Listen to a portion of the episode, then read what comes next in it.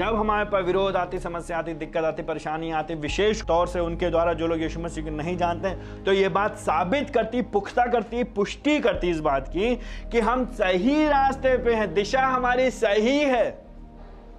बल्कि अगर हमको सब वाहवाही करते हैं, हमारी सब हमको प्रेम करते सब हमको गले लगाते सब हमको गोदी में बिठा के रखते हैं, हमारे पर फूल बरसाते हो, माला हमको पहनाते हैं, हमारा न्यूज़पेपर में हमारा हर दिन नाम निकलता और कहते हैं, इनसे बढ़िया नागरिक कोई नहीं। तो कुछ तो गड़बड़ है भैया।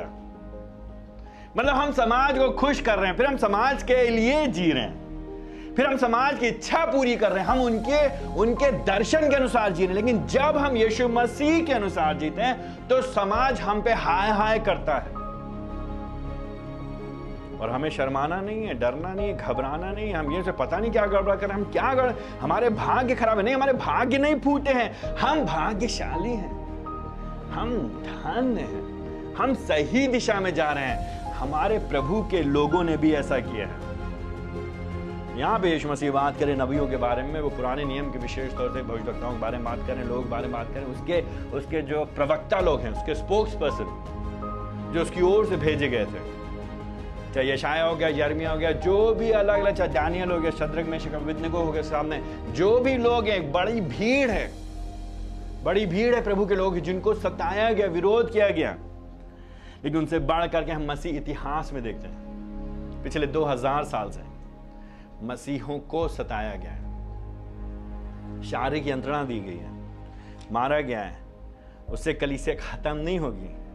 बल्कि प्रभु के एक सेवक टर्टलियन ने यह कहा कि जो जो मार्टर्स हैं, जो शहीद लोग हैं, शहीदों का खून कलीसिया की उद्गम का आरंभ का एक्चुअली में बीज का काम करता है।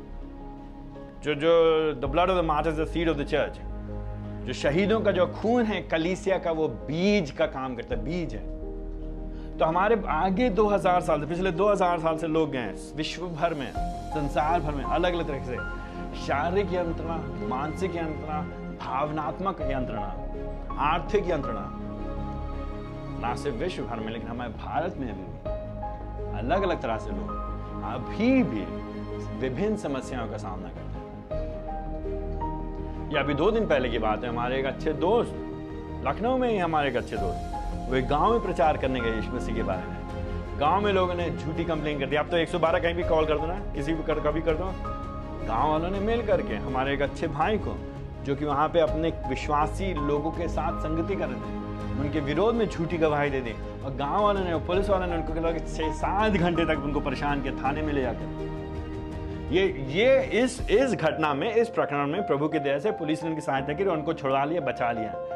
लेकिन अधिकांशता ऐसे नहीं होता है। तो भले ही शारीरिक यंत्रणा दी जाए, भले ही मानसिक यंत्रणा दी जाए और भले ही भावनात्मक तौर से टॉर्चर किया जाए और यही हो रहा है, वो दूसरे विश्वास के साथ जो वहाँ पर गाँव में। अब गाँव के लोग उनको परेशान कर रहे हैं। उनको बुरी बुरी बातें कर रहे हैं तरह तरह की बातें कर रहे हैं। उनका मज़ाक उड़ा रहे हैं, ठट्ठा उड़ा रहे हैं।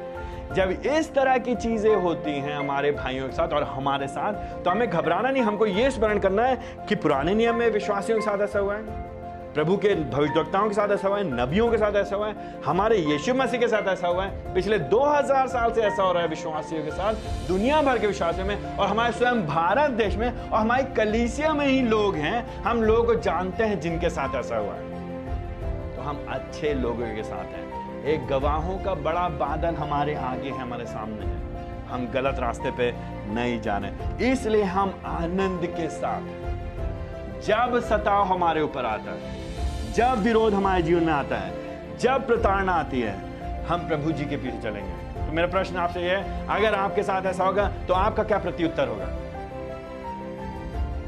आप इसे आनंद की बात समझेंगे या अपना, अपनी जान बचा करके भागने का प्रयास करेंगे।